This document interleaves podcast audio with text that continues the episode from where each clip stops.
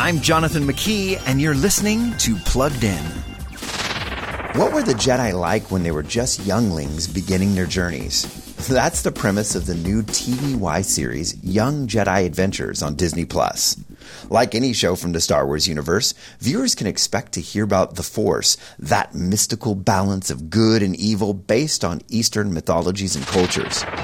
You will train in the way of the Jedi. Learn, help others, explore.